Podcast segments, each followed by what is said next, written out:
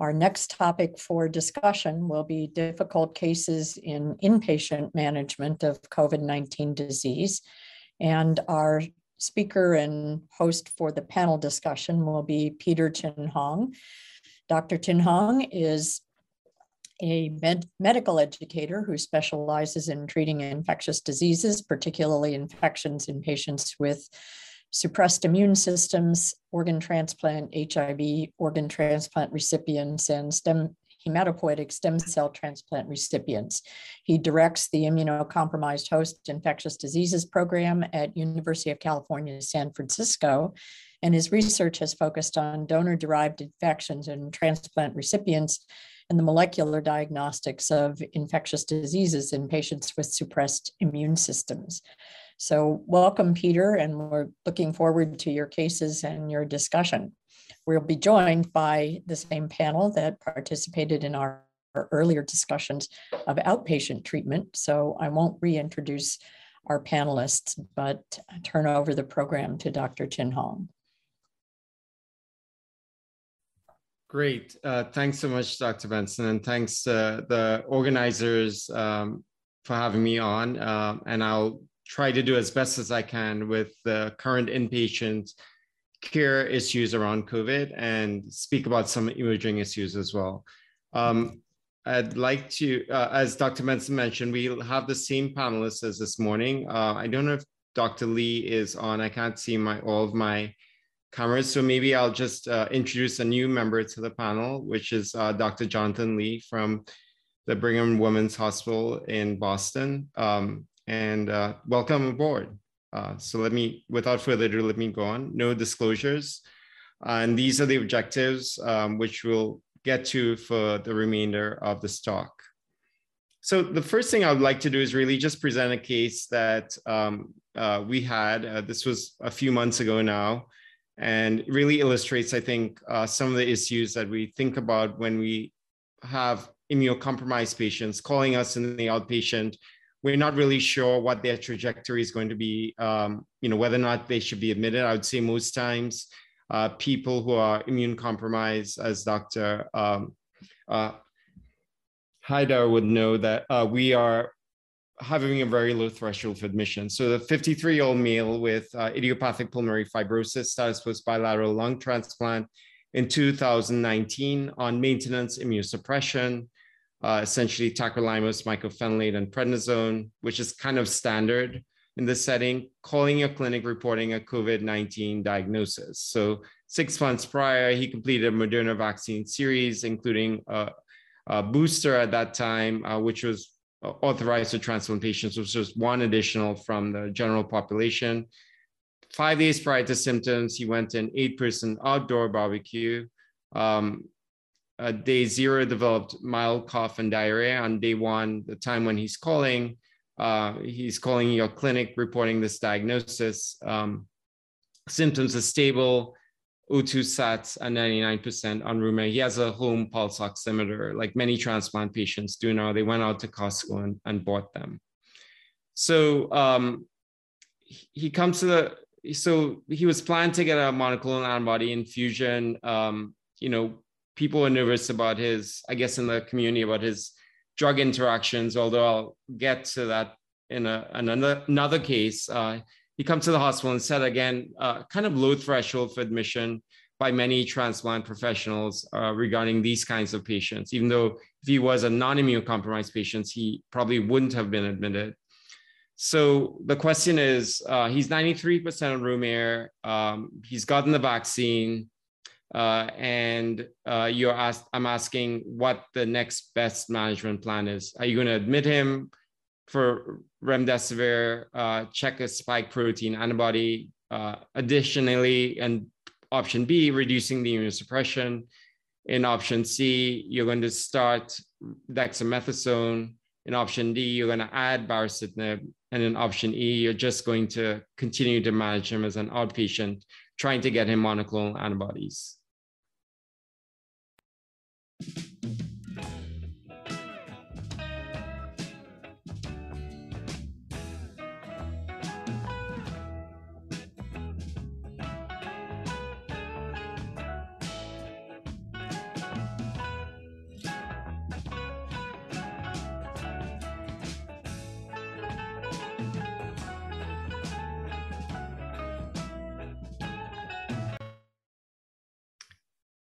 Great. So I see that um, uh, people are essentially most people are, are trying uh, going to start dexamethasone. Um, uh, fewer uh, a few people are going to just give remdesivir only, and um, and some people are going to start baricitinib.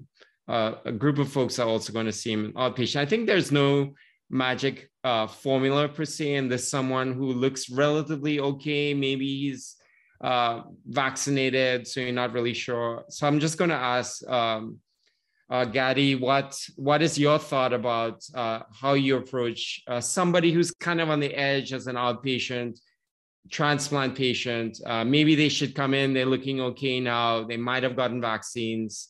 What are your thoughts?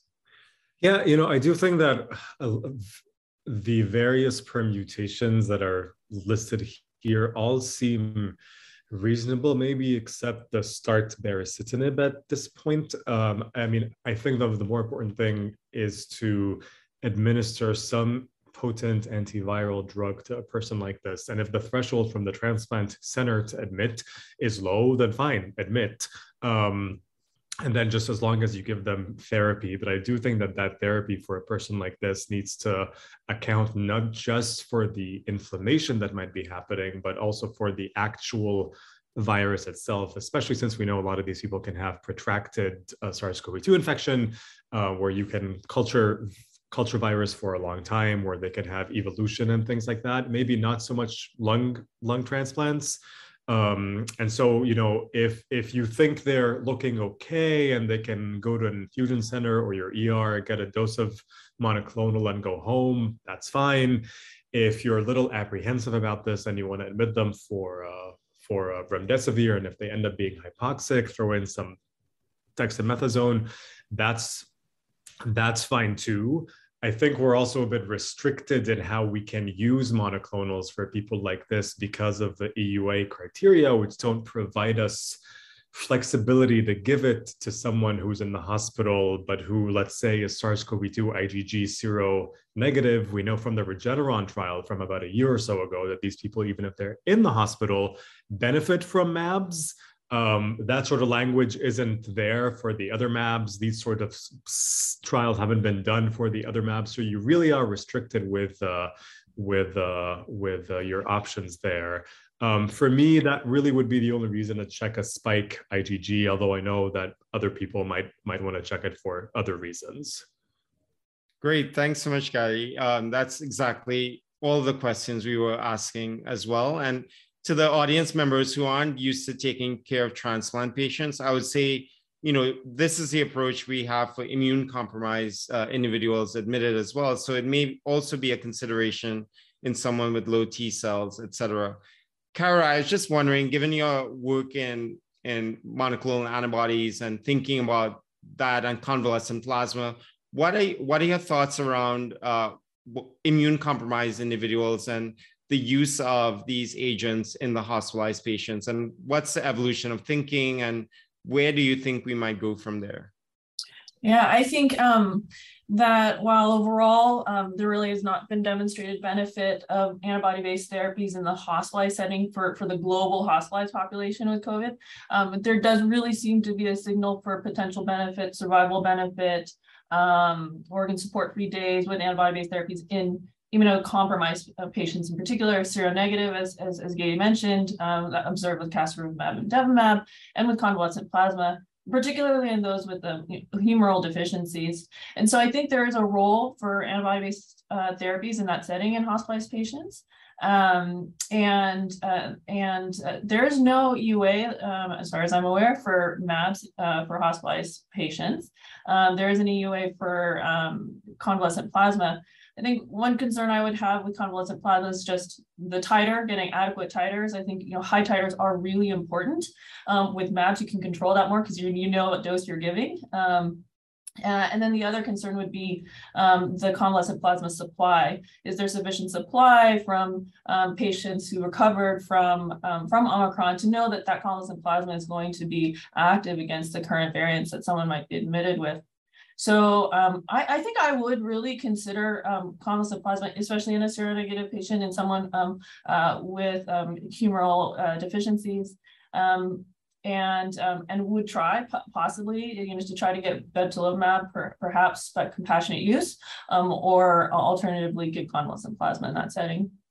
Great. Uh, thanks for a really robust uh, uh, summary, Kara. I think that for the general audience, um, you know, even though we have de-emphasized convalescent plasma monoclonal antibodies in the general population, I think in the transplant population, in the heavily immunosuppressed patients, uh, people are still using it for all the reasons that uh, are outlined. I think in general, if you can get the patient uh, a part of a, a, clinical trial, that's probably the best you, uh, way to think about the general population. But in transplant patients, we, may, we are still uh, sometimes using it.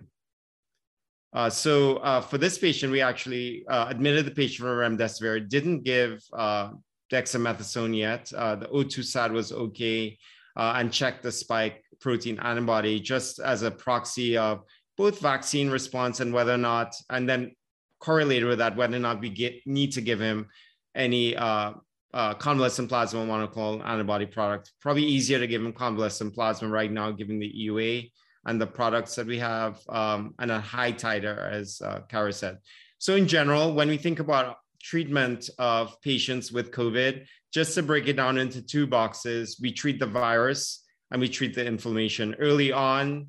And that's why from um, Dr. Kim's uh, cases this morning, uh, the focus is really on early treatment with Paxlovid, because you really want to intervene early with shutting down the virus factory because if the virus factory isn't shut down the body gets angry and that's why you need the anti-inflammatory drugs. So in terms of shutting down the virus factory you can do that by remdesivir paxlovid molnupiravir etc but monoclonal antibodies are also potentially useful for uh, neutralizing that virus. So it's essentially like shutting down the factory uh, to prevent uh, ongoing uh, infection of other cells and then after a while, uh, inflammation uh, becomes an issue, and, and, and that is what causes a lot of morbidity and mortality.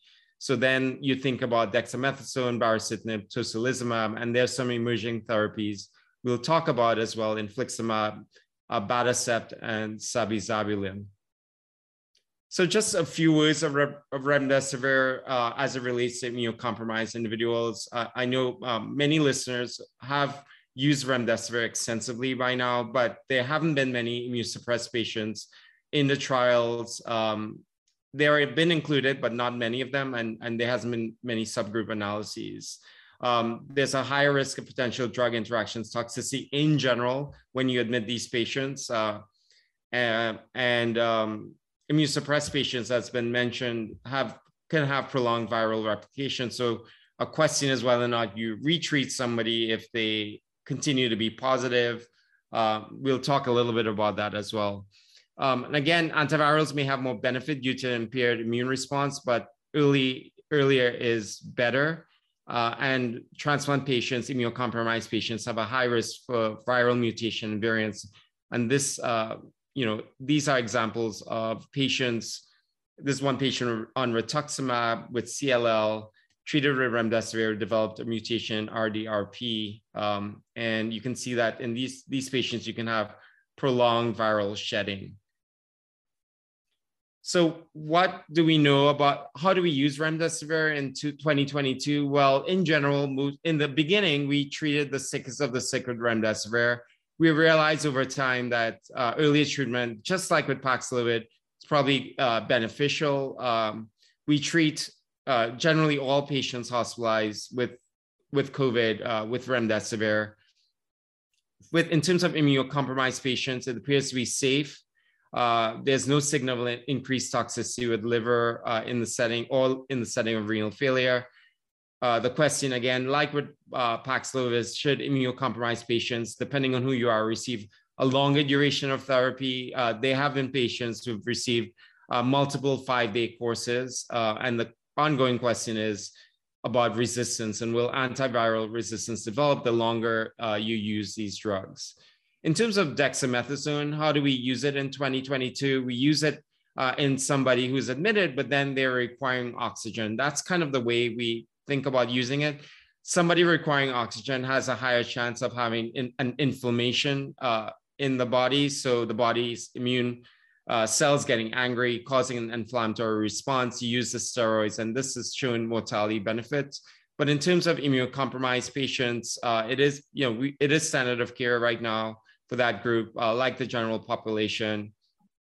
There's a possibility of prolonging the viral uh, shedding, um, and there is the risk, of course, of of infections with uh, the more you give uh, already immunocompromised patients uh, more immunocompromising uh, drugs. But again, it's always the risk and benefit uh, that we think about. So in general, for immunocompromised patients, uh, we use the same threshold for initiation as a non-immunocompromised patient population. Um, we'll continue to look at complications, although you know patients who are transplant oftentimes get steroid pulses because of rejection. So it's always a risk benefit situation. And uh, given the mortality benefits, uh, we're continuing to use it uh, in that way. In terms of the other anti-inflammatory drugs, uh, tocilizumab and baricitinib, two other widely used drugs right now. Immunocompromised individuals are excluded from clinical trials, but we still use it in immunocompromised uh, patients uh, in many small studies, there haven't really been any signals apart from case reports of opportunistic infections with these additional anti-inflammatory drugs. Apart from uh, disseminated TB, uh, there was a case of fatal HSV-1 liver failure, CMV viremia, fatal cryptococcal disease, and disseminated strongyloides. But these are generally the exception rather than the rule.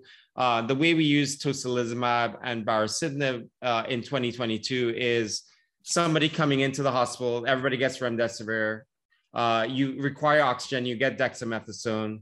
If you're increasing your oxygen requirement, uh, you know, short within the first 96 hours after admission, you may get the first agent, which is baricitinib. If you're increasing so much to go to the intensive care unit, instead of baricitinib with dexamethasone, we would give uh, tocilizumab uh, with dexamethasone with a backbone of remdesivir. Although some people are saying, you know, if somebody is already admitted in the ICU, they probably wouldn't have benefit from remdesivir. But in immunocompromised patients, we give them the benefit of doubt. Uh, we we continue all of these uh, other agents, but there are lots of questions with immunocompromised patients. Um, you know, the, what is the actual benefit of immunomodulators um, with a potential high risk of complications? And do these agents increase the risk of infection in immunocompromised patients with COVID-19 with and with steroids? And what is the impact on mortality? We talked a little bit about convalescent plasma. Uh, we generally would may use it if somebody is spike antibody negative, uh, particularly in a critically ill uh, transplant patient and we make sure we get a high titer convalescent plasma. If we can get them enrolled in a study with uh, uh, monoclonal antibodies, we would, although those, uh, you know, far and few between these days.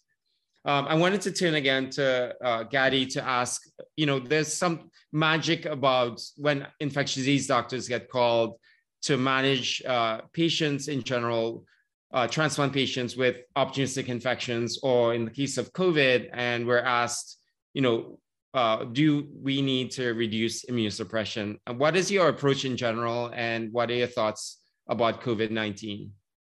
Yeah, you know, I think that the big paradox here is that, for example, let's say with organ transplant, that a reflex, and I think what has become accepted practice at most places is to stop uh, or reduce some of the immunosuppressive drugs in someone with COVID 19, as you might if an organ transplant recipient is coming in with some other bad infection. And for example, things like you cut down on the dose of their CellCept, for example, or you or you hold that. I think a, a paradox is that you are still then going to put them on dexamethasone so sort of augment their immunosuppression if uh, they require oxygen. And then you might even consider doing il-6 inhibitors and things like that.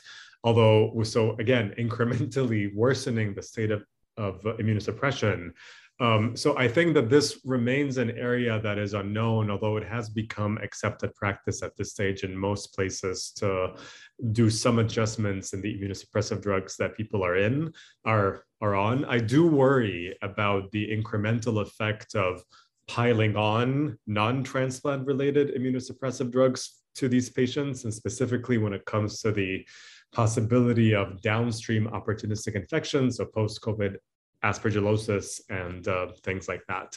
And there's some other immunosuppressive drugs, for example, the heme cancer patients who might be on their scheduled, who might be on their scheduled um, rituximab and might be due for it soon. And in the setting of active SARS-CoV-2 infection, we tend to really try to postpone this CD20 monoclonal as much as we can.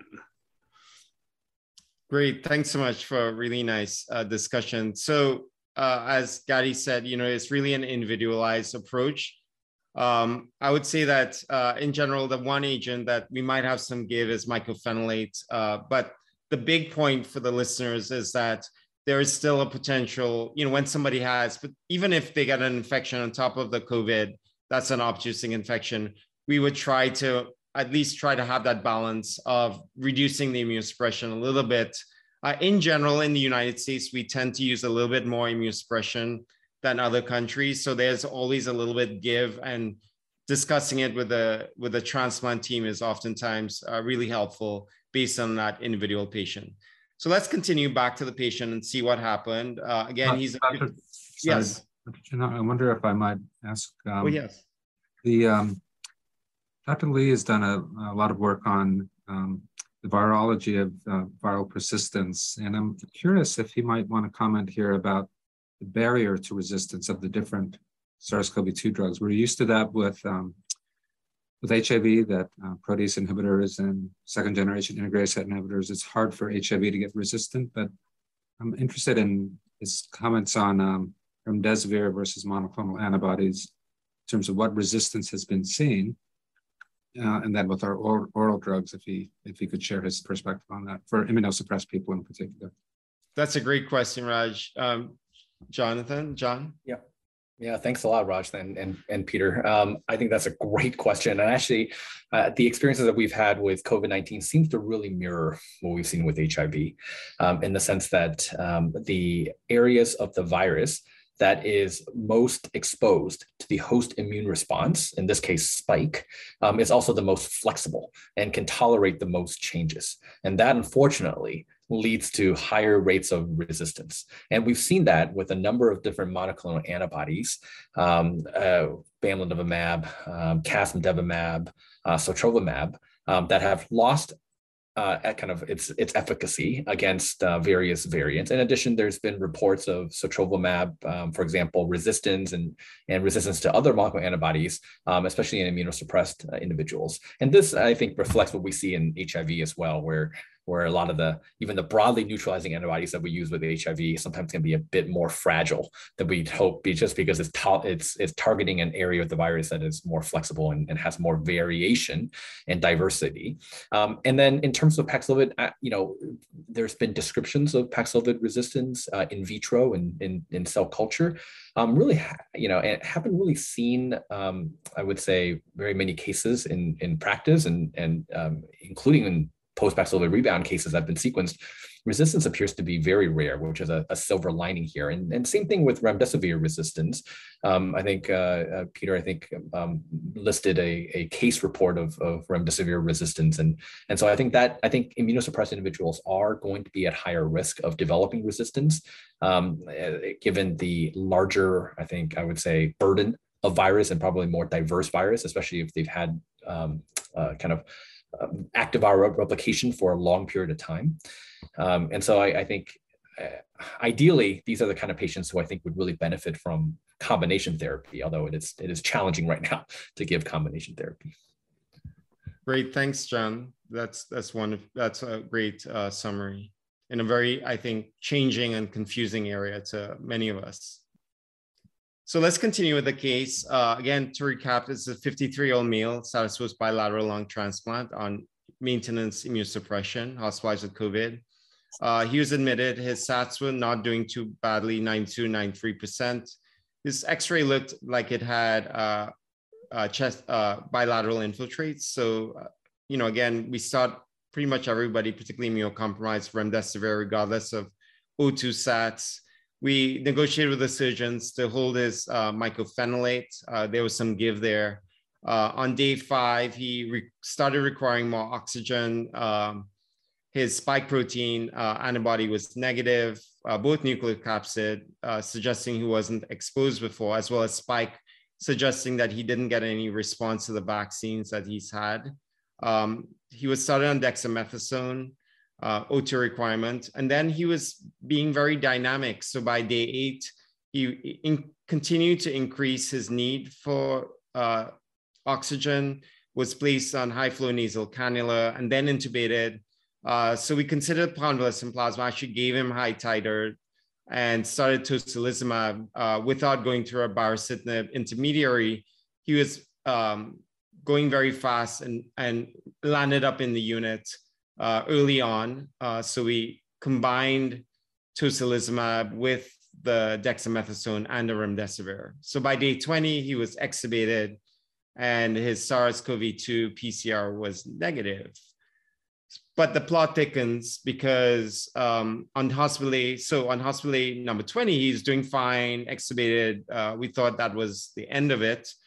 But by day 25, uh, he was on the floor this time, was gradually worsening again, had uh, hypoxia and was reintubated. A CT scan was performed at that point, which showed this.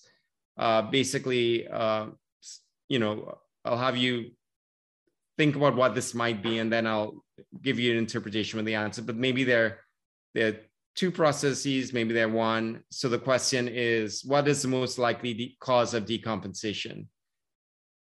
Is it aspergillus? Is it drug toxicity? Is it uh, SARS-CoV-2? Is it SARS-CoV-2 and aspergillus or none of the above?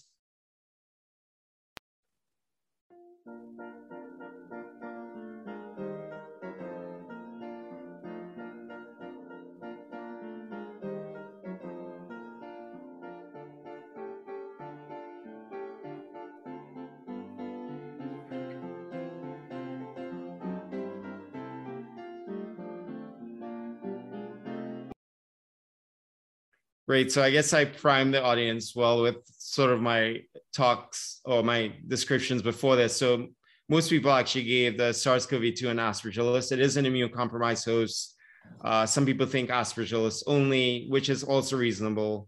Um, uh, so I think the audience is, is right on in general. Um, so in terms of the uh, chest CT scan, although there's some ground glass, uh, which is in the background, you see this kind of ground glass here. Uh, there is uh, also some some nodules with ground glass around it, even though these nodules are so big, they're kind of coming together. That looks like consolidation, but definitely kind of nodular in its its origin. So I think um, this ends up being uh, for this patient SARS-CoV-2 and Aspergillus, and I'll explain how we got to that uh, conclusion. So on day 25, when he's he had worsening hypoxia and reintubated, uh, chest CT scan again, uh, these nodules almost looked like rounded consolidations with a background of diffuse ground glass. So like ground glass nodules or ground glass consolidations. His trach aspir is positive for moderate aspergillus fumigatus.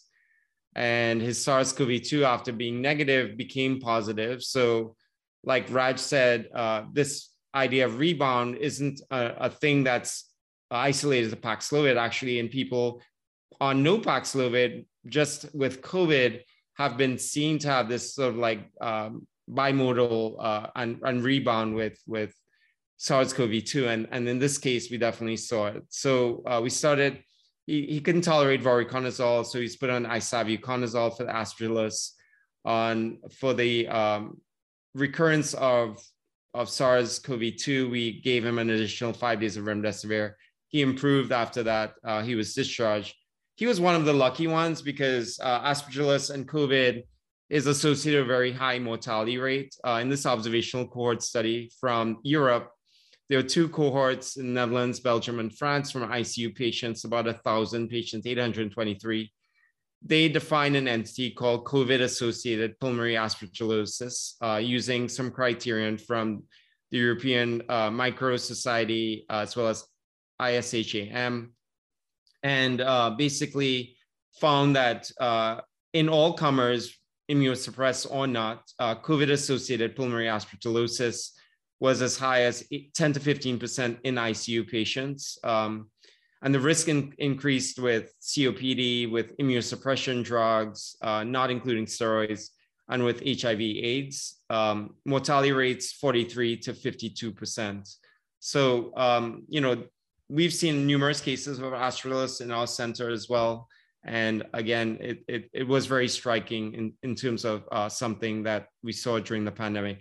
I'd say there are other viral illnesses that increase the risk of fungus. Um, for example, CMV, we know that C having CMV before, particularly immunocompromised patients, it's well known that it changes the immunologic milieu and you can get aspergillus following that. So it was, I guess in hindsight, uh, very uh, expected that aspergillus may also uh, exert its effect in this kind of milieu. I wanted to just close on, for this case, on some emerging COVID therapies. Um, just uh, a couple of days ago now, top line results from the Active One immune modulators clinical trial, uh, showing that for moderate to severe COVID, all patients given a backbone of remdesivir and dexamethasone um, looked at infliximab versus placebo at 28 days with about 1,000 patients no difference in time to recovery, but 43, 44% improvement if you got infliximab with this backbone of remdesivir and dexamethasone for clinical improvement. And interestingly, statistically significant mortality benefit if you got infliximab versus placebo, 10% versus about 15%. If you got abatacept versus placebo, pretty similar uh, in that uh, analysis. Clinical improvement, about 34% mortality benefit 11% versus 15% statistically significant. Um, and again, there's some excitement about, or cautious excitement about sabizabulin, which is a, a, a oncology drug. It's an oral drug, a micro, microtubule disruptor. Uh, in this trial, uh, looked at a phase three randomized control trial, looked at moderate to severe COVID patients about 200 patients were enrolled, but they looked at the interim analysis for the first 150 patients. ICU days down by 43%, mechanical ventilation days down by 49%, hospitalization down by 26%, mortality benefit 20% in the sabizabulin group, uh, 45% in the placebo group, uh, and also fewer adverse events, interestingly, in the sabizabulin group. Um, so that is kind of interesting and may change the landscape.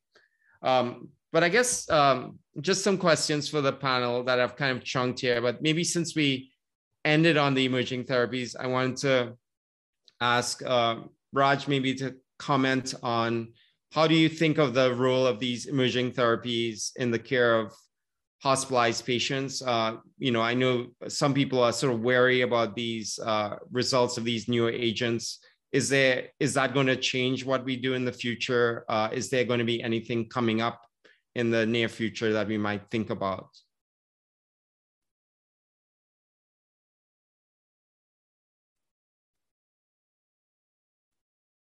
I don't know if uh, raj is there but um, maybe um, anybody else from the panel no, I, I, I, can take this one. I guess um, thinking through what you just presented, um, the, um, uh, the, the active um, trial that has looked at active one, I believe, looking at these uh, other immune modulators um, is quite intriguing. Um, we we have the press release data public, but uh, in general, the active trials are very well conducted with placebo controls and um, you know, um, won't be subject to the same issues with open label controls.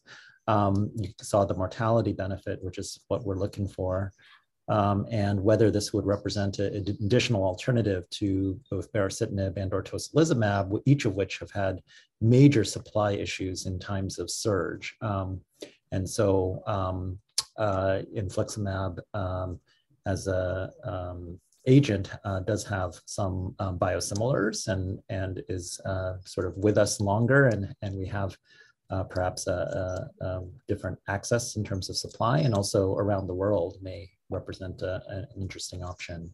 Um, uh, I know less about uh, uh, abatacept as an agent, um, but um, it had equal uh, promise. And I'll also note that they had an arm that um, that was not effective, which kind of serves as a as a control arm for the positive results in the sense that you know not only were the controls, the true controls um, uh, uh, have higher mortality, we also have another group that has um, higher mortality. So these, these results seem to be robust, and it seems like we'll have additional options in our immunomodulatory armamentarium. But what we won't have yet is whether to continue to escalate, you know, different pathways of, of targeting different pathways.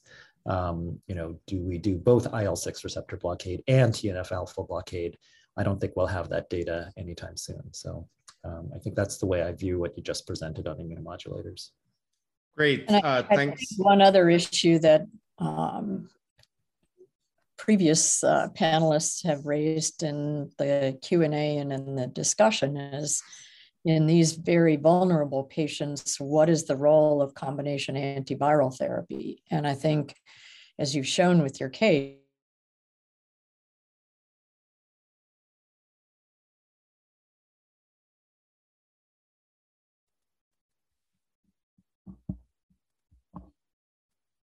what options are in development where we might be able to use combination antiviral therapy. And I think this group of individuals with moderate to severe disease that are, are immunocompromised is the population where I think we need to be exploring that concept in clinical trials. We did it with HIV, obviously, in people who uh, needed better therapy. And I think we're in the same uh, situation with this group of patients that need more effective antiviral therapy than just giving another dose of remdesivir for five days. So I think there is a hole in our armamentarium there for people who have ongoing viral shedding, viral replication that's detectable.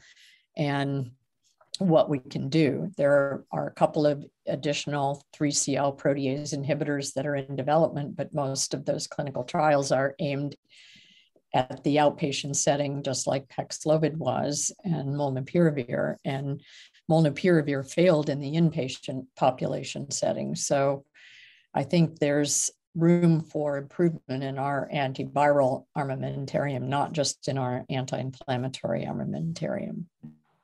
Great, thanks so much, Connie. That's uh, those are great comments, and Arthur as well. Um, my the first other question I wanted to just uh, uh, say for thought experiment, if this was a 53 year old male with HIV low T cells on uh, viral load undetectable uh, on antiretroviral therapy, coming in with or presenting with the same symptoms, would you do anything differently? And I'd ask anybody in the panel to take that question since Rachel isn't here uh, because she had clinic uh, right now. Oh no, I'm I'm here. Oh, you're here. Okay, great. Um, yeah i i i don't think that i would do much different at the beginning. I think you know this is someone who falls into the moderately immunosuppressed category based on their um, very low cd4 count. I think the main consideration is to just check their art regimen and make sure that they're not on a protease inhibitor before starting dexamethasone.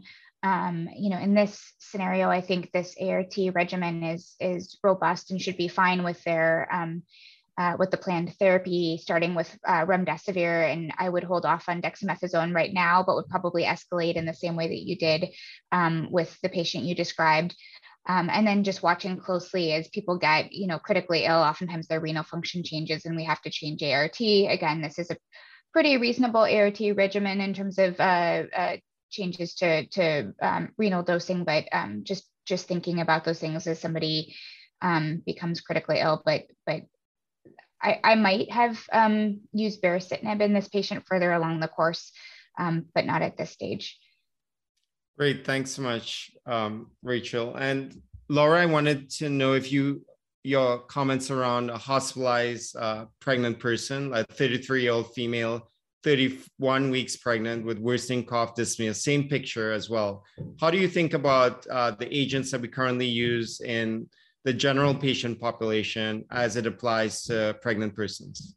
I think essentially the same ones. There's this patient, um, you know, the, the 93% is not so good in pregnancy as I'm for, it's probably, it's fine for mom, but um, you know, at 31 weeks, the fetus needs much more oxygen than that. Um, but in in in general, we would be concerned about someone like this decompensating further, especially because you've got the competing size of the uterus, which at, at, at 31 weeks is well almost into the chest. Um, and so um, she definitely could get sicker. So we our response would probably would most likely be remdesivir as well as steroids actually um, from the from the get go. Great, thanks so much. Uh, so again, to the audience, you see it's it's really like uh, you have your basic thing that you do in the general population, but with special populations, they are actually things that are out of sequence or, or special considerations that uh, you might make. So thanks to the panelists for all your wise comments. Um, uh, I move on now to um, the next case, uh, this is a real case again, a 44-year-old female status post liver transplant, 2019, maintenance immunosuppression uh, as an outpatient on Paxlovid, uh, SARS-CoV-2 positive. She's admitted with acute renal uh, kidney injury, creatinine of 4.0, baseline 1.1. What's the most likely cause of the acute kidney injury? Is it BK virus? Um, uh, is it COVID-19? Uh, is it multi-system uh, inflammatory syndrome in adults or MISA? Is it Paxlovid or is it none of the above?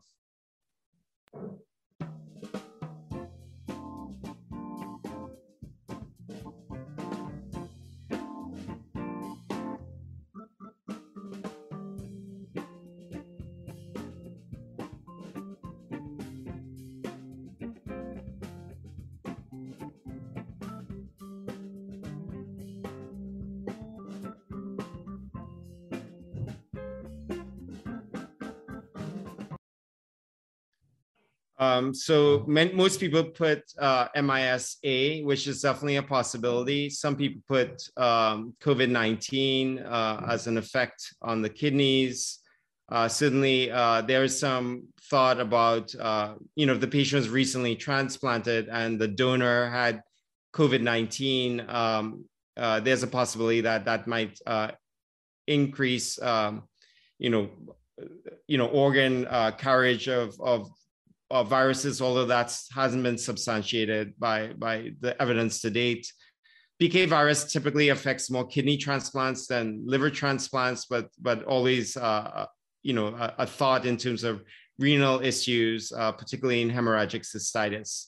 Uh, and about 10% of the people put Paxlovid, 20% uh, none of the above. So again, a real case, um, and the answer and the culprit was Paxlovid. And I'll show you why. So when this patient came in, the tacrolimus level was checked. It was more than 60. Uh, normal range is 5 to 15. Paxlovid was stopped. Uh, the pharmacist actually got involved, gave rifampin as a way to drive down that tacrolimus level faster, which was super interesting in terms of a pharmacologic um, intervention.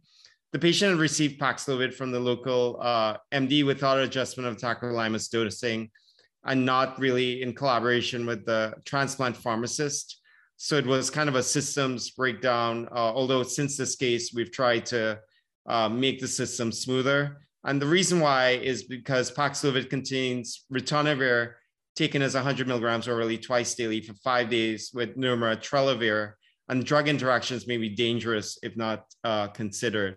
So this is an example of how we uh, deal with tacrolimus at UCSF. Uh, different institutions have different protocols, but um, you have to worry about both uh, starting Paxlovid when in the background of tacrolimus, cyclosporin, everolimus, sirolimus, any of these uh, calcineurin inhibitors and other drugs with interactions. Um, so we'd ask the patient to stop the tacrolimus after the morning dose, hold the tacrolimus uh, during the time of Paxlovid, and then restart the Paxlovid, the tacrolimus at day nine, uh, given uh, some washout period of the Paxlovid before uh, restarting the TAC, because the TAC levels may still be high. And then by day 11, you check the TAC level and uh, routine labs to adjust uh, or fine tune the TAC. The point to the audience is not that you become experts in tacrolimus and transplant, but rather that they are workarounds. Many of the drugs with Paxlovid. Uh, sure, we've seen a, a bad consequence of that with renal failure in this patient, but I would say that there's so many more patients who are more also denied therapy because there's a thinking that when you look up drug interaction uh, charts, this says caution, but actually there are ways in which people have worked around all this so that the most vulnerable patients can have access to you know the best therapies that we have so far. So I know much of this has been talked about in the first case, but I just thought for booster, if anybody can just maybe Rachel or Arthur, just your favorite drug interaction uh, uh, checker, and do you stop there? Do you talk to the pharmacist, particularly with with some of these kinds of patient issues? Sure. Um, we we love our ID pharmacists, obviously, and and they are so useful to um, and helpful, and um, uh, really um, can't live without them. And and they've also been uh, carrying a lot of the lion's share during this um, pandemic of of extra work. So um, really appreciate their assistance for some borderline areas. I think you know, tacrolimus is a famous one with these very dramatic cases as you just presented. Um, and um, we we uh, tend to try to avoid uh, use at all of Paxlovid and, and, and, and refer them for IV therapies uh, as a result. And I think, um, you know, if you do this a lot, you begin to recognize that, you know, certain statins interfere a lot, the amlodipine, they advise half the dosing. These are just become sort of a bit of pattern recognition the same way like common drug interactions with HIV drugs like metformin and dolutegravir, those kind of things just become a little bit second nature once you've done it a while. But I think it's still um, crucial to um, run your drug interaction check. Uh, I use the Liverpool site. Um, I've become very familiar with that for hepatitis C therapy. Uh, and if you recall, there was one with ritonavir. So we actually did think about that a lot uh, several years back uh, with one regimen.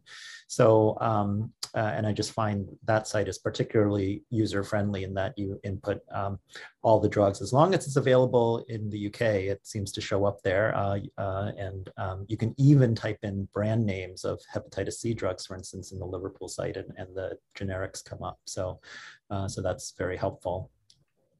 Great, thanks so much, Arthur. In the interest of time, I'm going to skip question two and three because that was covered really well in the previous session. Um, therapeutics for outpatients and who to prioritize for Paxlovid. And maybe ask Connie, um, can you prescribe a person a course of Paxlovid to take abroad uh, in case they get infected? Uh, you know, what you think you would like to do and what actually you could do. I was just going to say, it's a matter of what you can do and what you should do. So I have, uh, this is a question that comes up all the time, especially with high risk patients who worry about traveling and want to have rapid access to Paxlovid if they are traveling. I encountered it in a trip myself with uh, an elderly couple on a hiking trip to Ireland this spring and their physician did prescribe them Paxlovid to take with them on their trip should they become infected. And in fact, one of them did and started Paxlovid right away.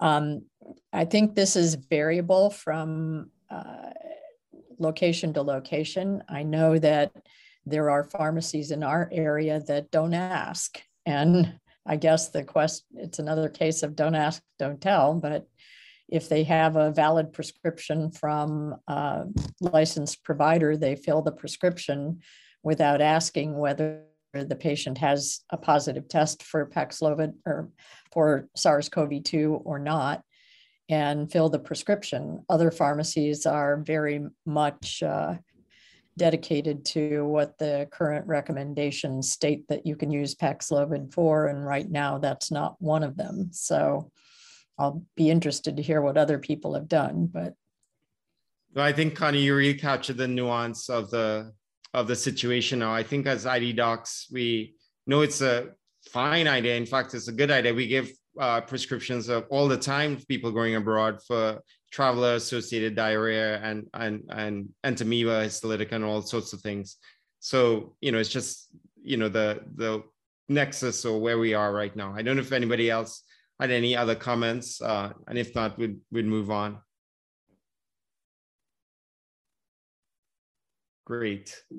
So I'll present the third case now. Uh, this is a current uh, inpatient we have right now at UCSF. 34-year-old um, male with uh, HIV, uh, viral load undetectable, uh, with recent syphilis treatment presenting to the emergency department with sore throat, headache, malaise, um, generalized rash on the body, including oral and genital lesions. Uh, he says it looks like zits, but they're bigger. So what's the most likely diagnosis? Is it COVID-19, BA5? Is it monkeypox? Is it syphilis with a Jarisch-Herxheimer reaction or uh, any of the above? Or I say all of the above.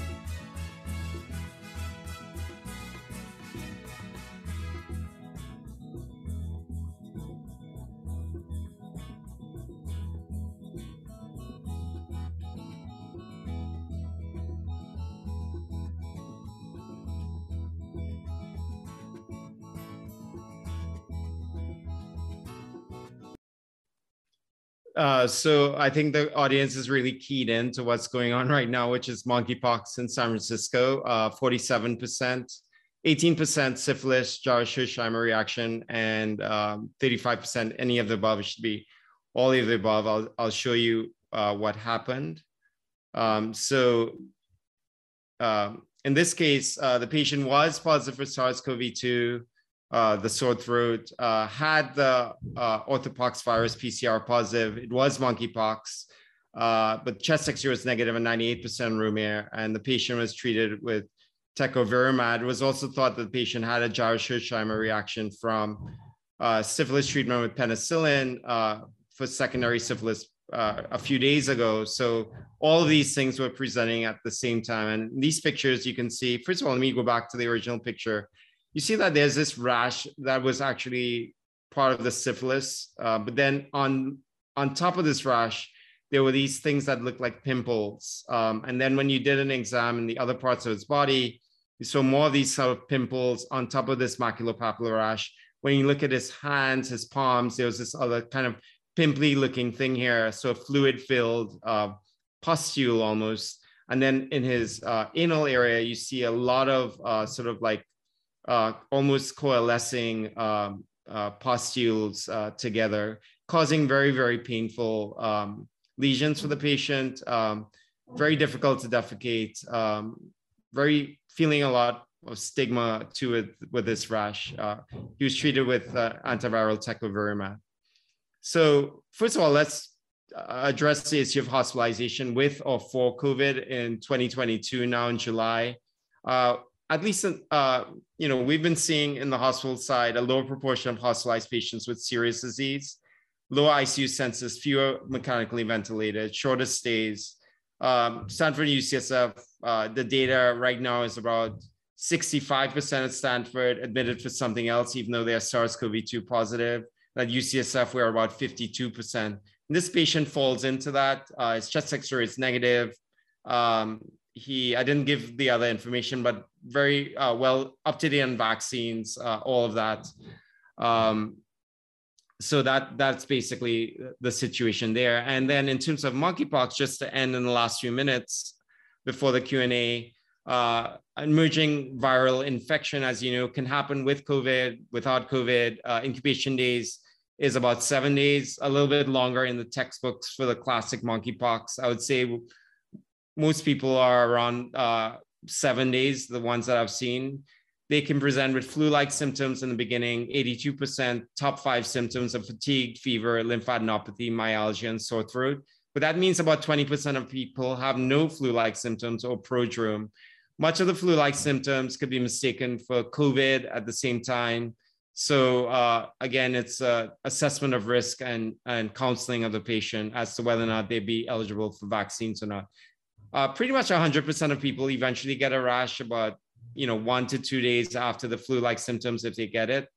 And about 10% are hospitalized. Um, at ucsf so far we've had about three hospitalized this week. Uh, they generally get hospitalized for uh, uh, co you know some sort of other thing. Like in this one patient i presented they had uh, the Jarisch-Herxheimer reaction plus the covid plus the monkeypox, um, but the pain on defecation, the uh, in proctitis, uh, painful oral lesions uh, precluding eating and drinking. That's generally the way in which patients are being hospitalized now. Traditionally, in the pandemic, people or an epidemic uh, over the years, people have also been hospitalized for super infection with bacteria and sepsis. So these are other things that uh, people are watching out for as well. So some of the rash rules are follows flu-like symptoms. It starts in the genital area as opposed to the arms, like in the textbooks. May be mistaken initially for HSV, syphilis, folliculitis, abscess. Uh, we had this patient in a, a, a, another hospital in San Francisco who saw this inguinal abscess, was happily draining it uh, in clinic, and then later on found out the patient actually had monkeypox, so had to get a vaccine. So you know, be wary of these abscesses uh, when you're seeing them in clinic. The movement of the rash is key. So of course it starts in general area, then moves to the face, arms, and fewer in the trunk. The rash can be umbilicated, nice little divot. They can be extremely painful. And that's why a lot of patients who are hospitalized are being hospitalized. And then it's one of these palms and soles rashes like syphilis and Rocky Mountain spotted fever. The rash crests over, scabs, and falls off in one or two weeks. But if you think about start to end, patients are kind of down for oftentimes three to four weeks. So unlike COVID, five days, 10 days, what have you, you're out of work for about 28 days. And that's really, really tough for some people who may have uh, been, you know, marginally housed or have income that uh, requires day-to-day work. The drug we've been using uh, in some places is tecovirimat. It's an antiviral, FDA approved for smallpox, but not for monkeypox. So it's given under um, uh, EAP by the CDC, which means that they have an IRB, but many centers need also the IRB to look at it. At UCSF, we needed to use our own template. So that was a little bit of delay to get it ramped up. Not a lot of places uh, have it available yet. Um, three pills twice a day for two weeks. No randomized controlled trial actually saying it works, except in some case reports. So I think we really need to, to really think about uh, tecovirimat but it is very well tolerated. There's an oral and an IV, um, and we've been using it in these uh, severely ill patients. Um, basically, bad disease or bad host, um, including those who are hospitalized, and if they have lesions in their rectal area, oral ulcers or eye involvement because they can affect vision, or bad host, severely immunocompromised, less than eight, pregnant or breast, breastfeeding persons, inflammatory bowel disease because you can get strictures and or severe and active dermatologic disease. Just, just, just one of my patients uh, who I treated, who was one of the ones who recovered dramatically, but then there are other ones who recovered more gradually. He has some underlying atopic dermatitis, so it was a rash on top of a rash again. So that's why it looks so a little bit different and confluent. But by day three on on TPOXX, uh, he really had uh, a really great uh, response uh, to it.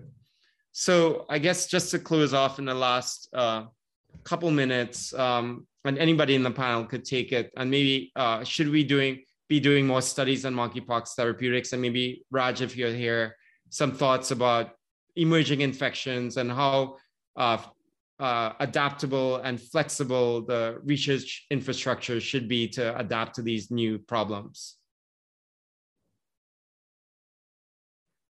Well, Raj may not be here, but maybe we could ask uh, Jonathan Li to comment on monkeypox therapeutics and what the, if he's here. Yeah, I'm, I'm here. Thanks, Connie. Okay, good. I, it's it's challenging. Um, historically, it's been challenging to get drugs approved or to even tested because of the lack of patients. And you know, this is one of those drugs that was approved based on the animal rule from the FDA that uh, allowed um, kind of uh, data from uh, animal studies in combination with safety data in, in, in human studies to, um, to um, lead to FDA um, kind of authorization or FDA approval.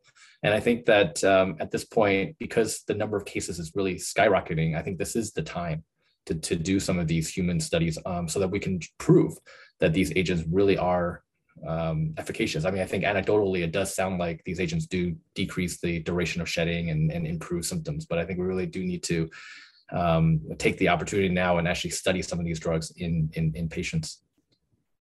Great, thank you, uh, John. Um, and anybody in general about the role of co-infection these days? Uh, there's some thought uh, by some scientists that when you have COVID, it's harder to get other infections. There's not a great lot of great evidence around that, and obviously we've been seeing a lot of co-infection, particularly in this monkeypox era and COVID era. So are you asking about co-infection with monkeypox or, or just co-infection in general when you have COVID? Um, you know, the idea that uh, what what is the risk of getting co-infected either with other respiratory pathogens or with other uh, viral or other infectious diseases? And does COVID sort of like crowd out the other field, which is uh, the thinking, one line of thinking about influenza, although, you know, there isn't a lot of evidence around that. Yeah, I think we saw a handful of manuscripts early on uh, suggesting what you just indicated, but I think that had more to do with just the overwhelming mm-hmm. number of people with COVID 19 in the hospital at that time. So that was early in the pandemic when hospitals were overwhelmed and people with influenza and some of the other respiratory viral infections either weren't being diagnosed or were being diagnosed late. I, I certainly think there's um, a substantial number of reports now of RSV and COVID 19 co infection with influenza and COVID 19 co infection. And a lot of this has to do with what's circulating in the community at the time. And then once someone's hospitalized with severe COVID, the whole issue of hospital acquired secondary infections comes into play, particularly for people who've been hospitalized for a period of time who are on dexamethasone or other immunomodulators. And they certainly are at increased risk for uh, secondary infections with hospital acquired bacteria, with fun, fungi, as you illustrated with the aspergillus. There are a host of of reports out of India with mucormycosis as a huge uh, secondary infection in people with COVID 19. So it's something to be aware of. Um, I don't think there's anything magical about COVID 19 that prevents you from getting a co infection or a secondary infection. Um, it's just a matter of what's circulating in your community, what's circulating in your hospital, and whether you're being appropriately monitored for and utilizing diagnostics to detect them. Great, thanks, Connie, for such a great response. Um, so in the interest of time, I'm just gonna end with this, uh, not a Wordle, just a cosmic brownie. I don't know why people are really into Wordle. Uh, I really haven't gotten into it too much yet, but I know tons of people are really fanatic about it. The second one, not will just me being the only one awake in my apartment building at 4 a.m. and last one, my favorite personally, not a Wordle. This is how many tabs I have open on my work computer. So thanks very much for your attention. And thank you for those great cases and the discussion from the panelists. So I think we have, we'd like to open it up to the audience. We have a number of questions that are in the Q&A. So I'm gonna pose these uh, where appropriate to other people. But um, we'll start off with having you answer some of these questions, Peter, since they're directed to you. So going back to some of the adjunctive therapies you talked about in the inpatient setting for people with severe COVID, um, there was a lot of attention early on on anticoagulation in a large ACTIV trial that addressed that question. What's the role for anticoagulation in people with severe COVID? Yeah, so in general, I welcome everybody else to to enter uh, to answer that too. You know, first of all, I think as ID, we were sort of like put in a weird place to even give uh, recommendations about anticoagulation in COVID. So that took us a little bit by surprise. But in general, uh, you know, we are and the hospitalists are very well much behind us, uh, giving therapeutic anticoagulation in people hospitalized with COVID disease, uh, not just simply COVID infection. Um, uh, during the, the course of, of their COVID. Um, I don't know if anybody else had any uh, thing to add um, uh, from the panel to add to that in terms of their approach. Uh, I can answer. Uh, our approach at Mass General from the beginning has been to use um, prophylactic um, dose anticoagulation for hospitalized patients with COVID, understanding that it does seem to be prothrombotic.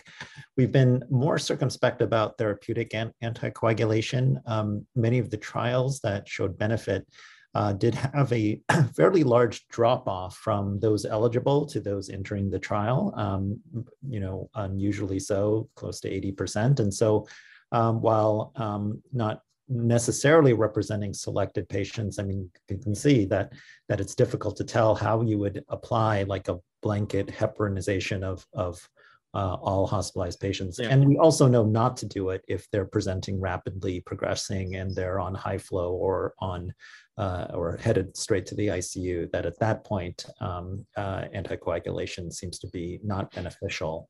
Uh, and that was well proven both for moderate intensity in anticoagulation as well as high intensity. So I think because the um, trials that were more positive for therapeutic anticoagulation uh, occurred in a different era and with that large drop off. We we are kind of aligned with NIH that make it kind of highly optional, and most of our hospitalists are not applying it very aggressively, if at all. Um, and I'll also point out there is another trial that came out um, looking at rivaroxaban for post-hospitalization for a month. Um, and that did show a, a, decrease in thrombotic events. It was an open label trial. So in other words, there could be differences in ascertainment of those events um, based on the, the assignment to rivaroxaban or not. Uh, and so uh, as of now, uh, I've not seen a change in guidelines based on that approach. And then finally, I, I think uh, post-COVID, there's some uh, interest in that as well, but again, way too unproven, but, but um, at this time. Yeah, and just to add one more thing, in, in Pittsburgh, we have a similar approach. So we were in many of these trials and back then, the our suggestion was for prophylaxis, just do what you would what you would usually do. That's what we are still doing. And that for treatment, please enroll in trials. Now, um, the official recommendation from the health system is that if it's severe COVID 19, do not anticoagulate. And if it's moderate or they're on the floor, then consider, like Arthur said, it's sort of optional um, now. And I don't think people are being very prescriptive with it or are prescribing therapeutic anticoagulation a lot. I guess overall, my comment is that uh, in this era, with people staying for shorter times, it is much less used, but it is an uh, option in the toolkit. And I think in general, there's a lot of variation in services and how people implement it, but certainly not for the most severe and certainly not for the most uh, mild cases or asymptomatic, but that murky in between. Okay, thank you. Um, let's go to a question I'd like to direct to Kara Chew. Has anyone used or considered using nirmatrelvir with higher or more frequent dosing without the ritonavir component in people at very high risk who are on some drugs they really need that have dangerous interactions? Yeah, so I have not considered this. Um, I think that while a lot of the um, potential drug interactions um, with Paxlovid are represented by ritonavir. Nirmatrelvir itself um, does have potential for drug interactions, um, potentially CYP3A4 inhibition, P2P inhibition. So um, I would not consider it free of risk um, in terms of drug interactions. And also the dose selection um, for Paxlovid was based on preclinical um, toxicity studies and phase one safety studies. So I really would really not use a different dosing strategy until there's there's data to demonstrate safety and efficacy. I would just add that that uh, for those individuals where there is drug-drug interactions, there are other agents that can be used, right? Like bebtelovimab. While we only have really phase two data for bebtelovimab. It is an agent that is in this in a in a class of monoclonal antibodies that's that's repeatedly shown efficacy, especially for outpatients. Um, in addition, because bebtelovimab has longer half life compared to Paxlovid, you know, you do um, there is a potential benefit when it comes to immunosuppressed individuals and and and giving them um, kind of exposure to uh, a, a antiviral for a longer period of time. Okay, there are several questions related to monkeypox, but I just have a note from Peter that he had to step out for an urgent patient issue. So if there are other panelists who can answer some monkeypox questions, we'd appreciate it. But one of them has to do with the role of vaccination for monkeypox. Um, is there a role for the Jynneos vaccine in those who've had smallpox vaccine already? and are exposed to monkeypox or at risk. Um, maybe John, do you know, Jonathan, do you have thoughts on vaccination for monkeypox or anyone else? Yeah, I don't okay. know the answer to that question. yeah, I think that question may be beyond our, our panel's expertise. So uh, we'll look it up. We'll try to look up an answer for you and, and uh, get back to you personally, Michelle. So Another question, um, how long are treated monkeypox patients infectious? Anyone have experience with that question? Not personal experience, but I think what they're saying is that until the lesions scab over, is that's my understanding. Yeah, that's my understanding as well. And then um, maybe I'll take the uh, the next question: How can we get access to the monkeypox antiviral medicines? So there is a, a CDC um, compassionate or expanded use protocol available for the for TPOXX or tecovirimat, which is the drug that Peter talked about, and uh, if it's not being done in anywhere in your location, you might contact the CDC and ask whether it's available somewhere in your location or your local public health department. Here at UCSD, we have uh, the expanded access protocol um, going through the regulatory process here, and it's also been available through our public health department. I see Peter's back on, so do you have any additional thoughts, uh, Peter? Um, what was the question? I'm sorry, I had to step out. Um, access to the monkeypox antiviral medication. How does one gain access to it? Yeah, so so far it depends on the institution because it, it you know it is as Connie mentioned an EAP drug, which means that the CDC actually has a and all the CDC has a an IRB already approved. Um, but some institutions like UCSF require not just they can't you know there's this thing called an intent to rely but they still require their own templated consent, even if you use the language with someone else. So that's that may introduce a delay. Also, you need to have pharmacists who are experienced because it's still called an investigational drug with tracking everything meticulously. And that has been the big limitation for a lot more centers not getting it. Um, the C- there's a lot of pressure right now on the CDC to reduce the barrier. But on the other hand, like Jonathan was saying, it's a golden opportunity to study it because we have thousands of patients with monkeypox and um, you know maybe in the most severe it will be something that we would treat but in the moderate um, there probably is some way to investigate it rather than having it one or the other so that's kind of where we are right now in that that uh, polar two poles and maybe one last question for you, Peter, about monkeypox. Uh, can it be limited to the posterior oropharyngeal lesions? Have you seen more limited than what you described? Um, it is possible to be limited, but uh, when you actually examine the patient, it's not limited. It's limited when the patient comes in because they can't always see all the areas. For example, there have been a few patients who had like extensive rectal or anal lesions, but they didn't see them. So it always, most times, in my experience anyway, and from the literature, there was a the biggest study is actually just a, a fewer than 100 patients from England in Lancet Infectious Diseases. Um, they start off in the genital area and then move, and it's the movement that's uh, sort of like clinically uh, um, significant for monkeypox. I'd say that in this era now of widespread community transmission in the LGBTQ population, that diagnosing it and with the reduced barriers of having more commercial labs like Quest and and LabCorp available to do the labs now, uh, we should be checking more rather than only checking the, the lowest hanging fruit. And, and Connie, uh, there's just, some. Just, Go ahead. Sorry. Sorry, Connie. I was just going to say, I, I looked at the CDC website about this question about revaccination with Jynneos after uh, in, um, prior smallpox vaccine. And the CDC website says that um, uh, those who are exposed who have not received a smallpox vaccine within the last three years can be, should be uh, revaccinated. So. Okay.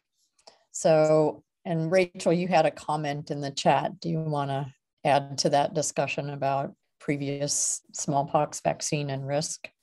Oh, just similar to, to what John um, said, is that um, people are probably at lower risk if they've been previously vaccinated. And so the recommendations, my guess, will change depending on availability of vaccine. Um, we're in a triage situation where right now most health jurisdictions are giving um, vaccine as post-exposure prophylaxis to people who are confirmed contacts and starting to cautiously move into people who are at higher risk prior to exposure.